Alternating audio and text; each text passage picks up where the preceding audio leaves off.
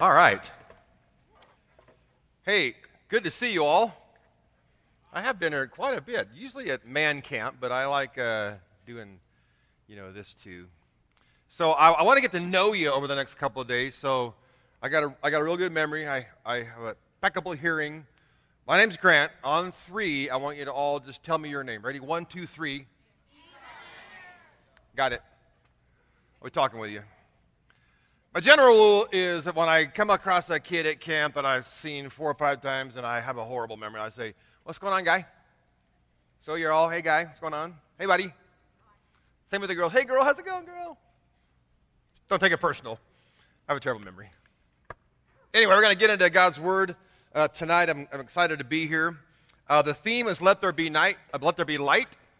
Let There Be Light. Give you a little bit of history on me, so a little shorter of a message tonight just because I want to kind of kind of get to know you, you get to know me. You, you know, you, you, you, remember how, like, when you see somebody for the first time, you always have that first little, hmm, you know? I don't know if I like the way that guy looks. I'm not sure if I like his face. Well, so you're all looking at me like, I don't know if that guy, like, he's got an attitude, or I'm not the, I don't like how his ears are. Like, who, got, who does that haircut? So, you know, you're all, you're all evaluating this guy, deciding if, you know, you like me or not. And I'm, I'm doing the same. I'm, I'm looking you over. So, we'll get to know each other. I spent uh, 27 years youth pastoring. Uh, so, most of my ministry of, of, 32 years of pastoring was in student ministry. Uh, a lot in California, did three years, uh, Central California, around the Kingsburg area. I did three years in Indiana, and then I did 15 years in Huntington Beach. And I also planted a church down there about five years, loved surfing most days, 75 degrees every day of the year. You got to go if you ever get a chance.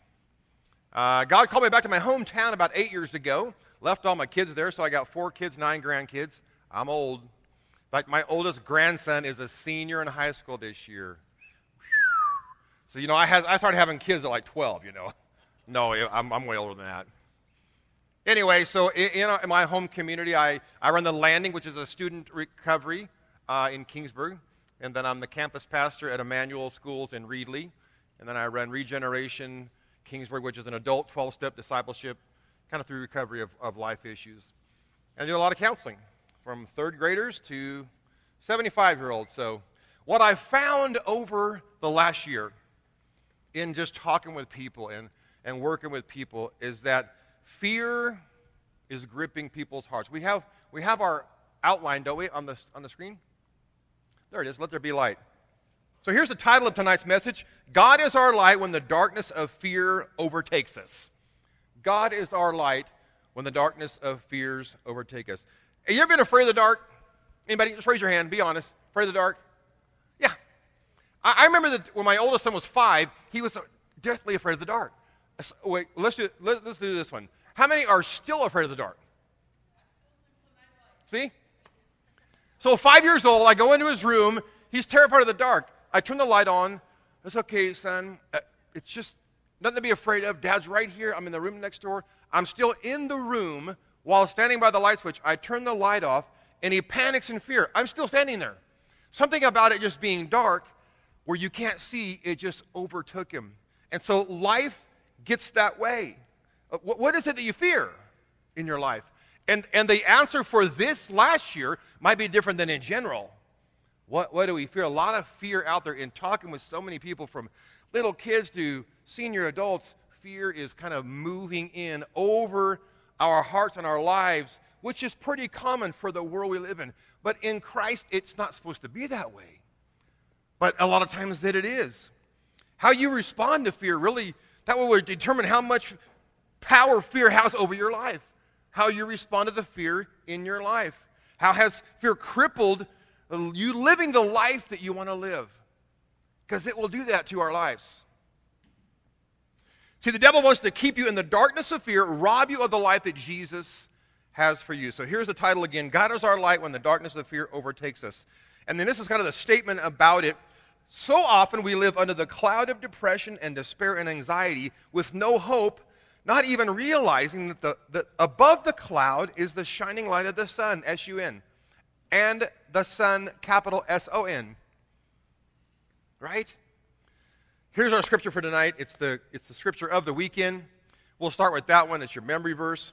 Psalms 27 1. Think about King David. King David, running for his life, hiding in the mountains. He writes this phrase, this passage here The Lord is my light and my salvation. Whom shall I fear? Interesting question. The Lord is the stronghold of my life. Of whom shall I be afraid? These are rhetorical questions. We'll get to what that means when he's saying, he's not really asking the question. But here's what he says. Here's the thought about tonight that we got to get our focus off of us and off of God and onto God. Off of us, onto God. You know, you, you wake up in the morning, have a foggy day schedule, and it's zero visibility. Anybody ever have a foggy day schedule at school? You got on the bus, your parents thinking you're driving, you're white knuckling, you can't see two lines. Zero visibility. I've been through many days living in Kingsburg with zero visibility, foggy day schedule. But I know the whole time, though I can't see the sun in any way, I know the sun is above the fog. It's up there, even though I have zero visibility. And when you're living in a life riddled with fear, uh, controlling your every move and thought because of the overwhelming power that fear might have over you, you we have to know that the God of our life is still above it all in charge. And David is expressing this in this psalm. Let's kind of break it down a little bit. The Lord is my life. In difficult times, we often look to other things in our life to be our light, the, the guiding force of our life. What, what are some things that you might replace God with that light your way of your life? When, when difficult times come, when trouble comes your way in your life, do you turn to friends? Some people, maybe social media. A lot of times we turn to sinful patterns to kind of cope with difficulties in life. It could be alcohol, drugs, sex, all kinds of negative things that instead of the light being through Christ to light our way, we turn to other things. Really, really the question is what is the influences of your life? When you face trouble the last year, what is influencing your life? That, that's really what this passage is saying is what is lighting the way for how you're living your life out? And then this word, the light, I, I'm thinking of the Holy Spirit. That's, that's what lights into my life is the Holy Spirit God. That, David's really saying the Spirit of God, his life influence that lights the way for your life. If you choose to walk away from that light, darkness begins to move in. Right? If God is my light and I begin to distance from God, the only thing that can occur is darkness takes over. It's light or darkness, right? Dark, darkness will take over our life through fear, and then the light will always expel darkness in our life. He said, The Lord is my light and my salvation. We all need salvation. We all need saved. Not just saved our soul from going to hell and making heaven, but saved in our daily activities. Saved in how we approach life. We all, He's calling out to God, He is my light and my salvation. Oftentimes we run to other things. We run to practical saviors. Sometimes we have these practical type saviors in our life that are not so much God. They, they might be uh, I, if, I, if I don't have joy in my life, I, that, would, that would feel like I'm saved. If I can have happiness. Happiness is my number one thing.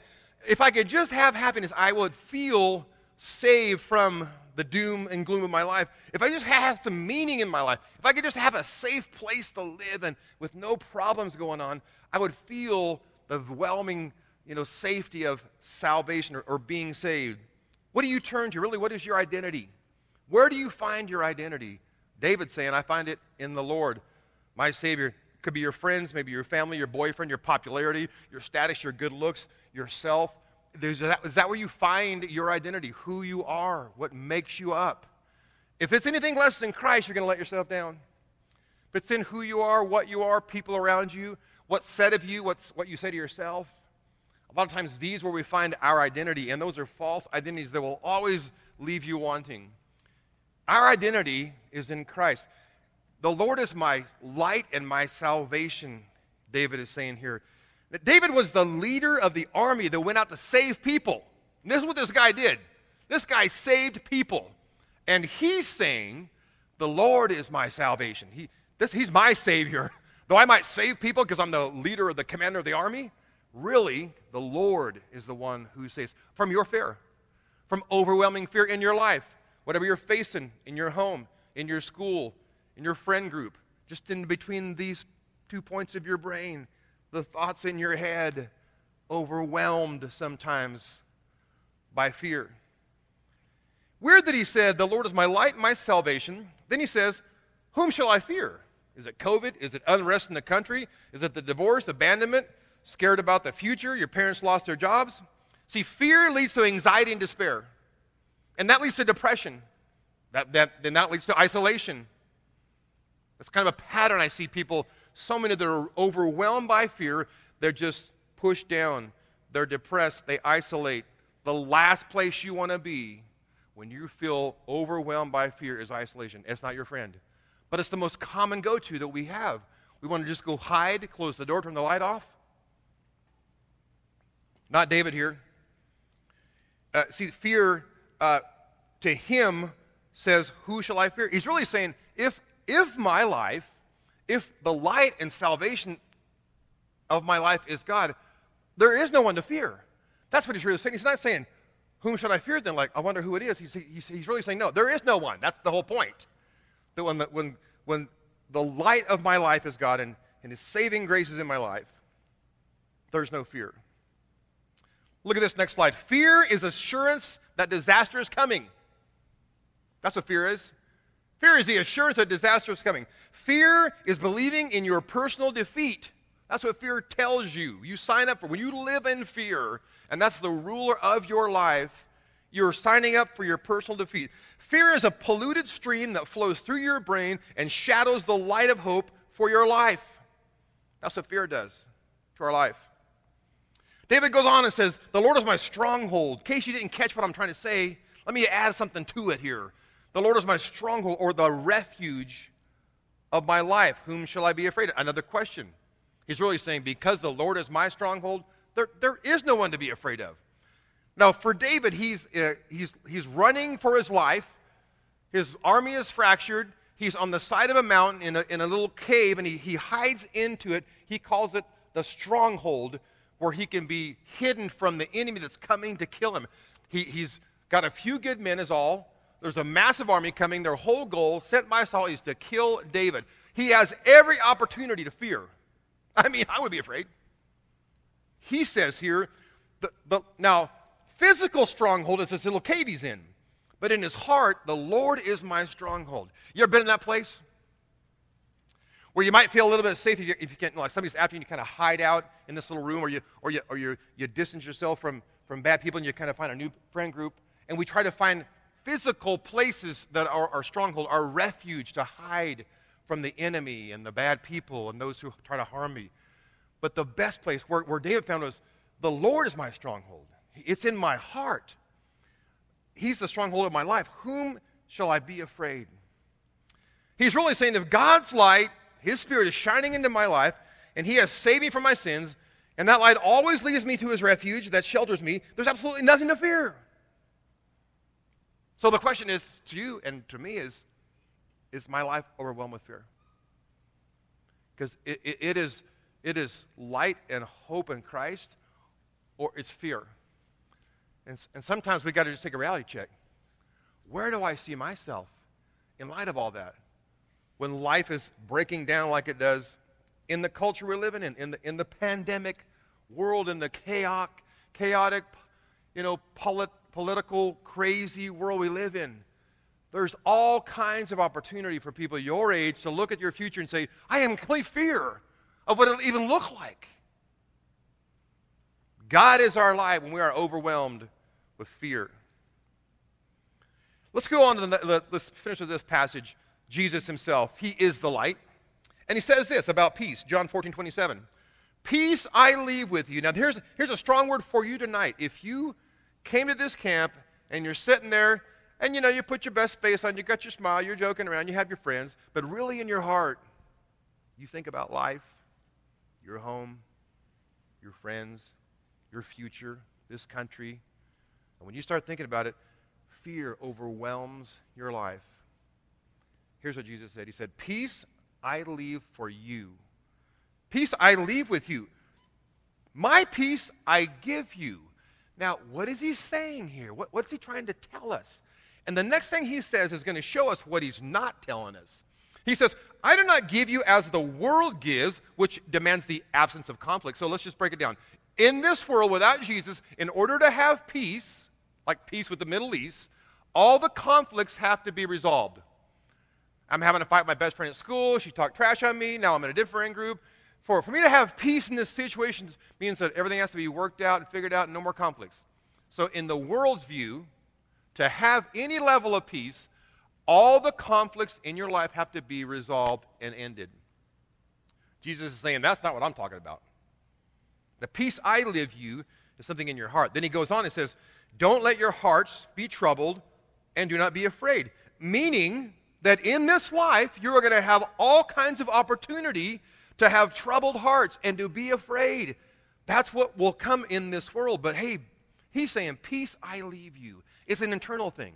So even with crazy COVID going on, even with conflicts around your home and your friends, and I don't know what the future's going to look like, even with all kinds of stuff crazy bubbling on the surface, somehow, don't know how he does it, we know how he does it, he, you can have peace in your heart. If you came here today overwhelmed by fear in any way from anything, I want you to know God is our light and our salvation. Whom shall we fear? And Jesus says, This peace, I give you. I have promised it to you. You take hold of it. It's a peace in your heart. It can't be explained that you can be in such maybe chaos in your world, but be at such peace at the same time. Two things he talks about the troubled heart. Some of you, 90% of your peace is stolen by worry and fear. Economy, friends quit liking me. They won't be, I won't make the team. Maybe I won't fit into school. See, Jesus knows that if your heart is troubled, everything in your life is troubled. It all fits together. It's something you can't fix. You can't obtain this peace. But He can, and He gave it to you. You don't got to earn it, you don't got to work for it. It's a gift from Jesus to, to put in your heart to give you peace during these troubled times. He said, Don't let your hearts be troubled, and don't be afraid. Fear, even more than worry, will steal your peace. Worry and fear are best friends, and they want to move into your life. They want to take from you your future and what God has for you. Some of you are so overwhelmed with worry and fear, you can't step into the life you were created to live, a life of peace with God lighting the way. Some of us are so overwhelmed with, we just see this covering of fear. And God has this incredible life He's created for you to live. And He wants to give you that peace in your life. He wants to shine the light the way. He wants to show you He is your salvation. He is the stronghold who will hold you and guard you in the middle of all kinds of fear that should be around your life. Many fear things they have never happened, so really we fear nothing. And that keeps our fear in charge of our life instead of Jesus in charge of our life. God is our light when the darkness of fear overtakes us. I'm going to ask Brian to come back up. We're going to just play a little background music from. We're going to do one more song before we close tonight. God is our light. Just, just, just evaluate your life. Just kind of look at your life. Think about, you know, when you when you're just just you with you, not the excitement of camp and the friends and, and all the stuff going on. Just just you before Jesus. Like, just be honest. Is there, are, you, are you living in fear? Is, is life overwhelming? I, I probably have counseled 100 kids in the last year. One of the number one things when we, would, when we do their inventory of their life, of the things, the issues that they struggle with, fear is one of the, one of the most ones circled of their life. And, and most of them, they can't even tell me what they fear. It's just the spiritual overwhelming of the unknown. You see, some people say, well, it's uh, fear is the opposite of faith. That's not true. Fear is having faith in something other than J- Jesus. We all have faith. So faith in God brings me peace. Faith in me, fear. My ability, fear my friends. So faith isn't the opposite of, I mean, fear isn't the opposite of faith. Fear is having faith in something other than God. And so we want to move that from the ourself, our friends, our status, who we are, where we live, how much money we have, to in Christ. He can resolve all fear. Maybe you're living in fear tonight. I'll tell some of my story, more of my story later on this weekend, but a little piece of it was I was 19 years old, just a regular kid, living the life. I was, you know, football, played in the band, had my girlfriend. Started kind of declining in high school about sophomore year. You know, first it was drinking, not a big deal. Everybody drinks, but I never smoked pot. You know, before you know it, I was drinking beer and smoking pot, and like, ah, you know, but it's just pot. What's the big deal? I mean, I would never do cocaine. I mean, but beer and pot, you know, never. That's okay. And then with, within a short time, I'm drinking beer every day, smoking pot, snorting cocaine. And like, where does this end? I, I, and I, I don't know how it, there was a time when I was totally in control of it, and then out of nowhere, it became in control of me. Speaking to somebody, and I didn't know when that switched. All I remember is at 19, I overdosed, went in the hospital, I, they pumped my stomach, and the doctor came in and said, Sir, you have burnt a hole in the lining of your stomach because all you've been doing is drinking, not eating, working at night. I was destitute because my, my girlfriend of four years went to church camp, came home and broke up with me. Man, was I, I, was, I lost my mind. I wouldn't eat, just drinking, working at night. Drinking, partying, working at night. Lost, I went out about 110 pounds. I, and, and then one day, it got a hold of me and I overdosed, and it, I'm in the hospital, and they pumped my stomach and said, Now, we, we can't fix that. It's, you're bleeding from the lining of your stomach. Now, if your body gets enough strength, it'll heal itself, and it, if it does not, it, you, it won't. And so I get your mom. And he walked out. I'm like, what do you mean it won't? 19, laying in a hospital bed. I'm telling you, fear overtook my life. I'm going to die at 19? This, I could actually die tonight? That was the night I decided, God, I made a deal with God, which you really can't do, but I didn't know any better. I mean, I, I didn't know God. I said, if you'll get me out of this, God, I'll give you the rest of my life.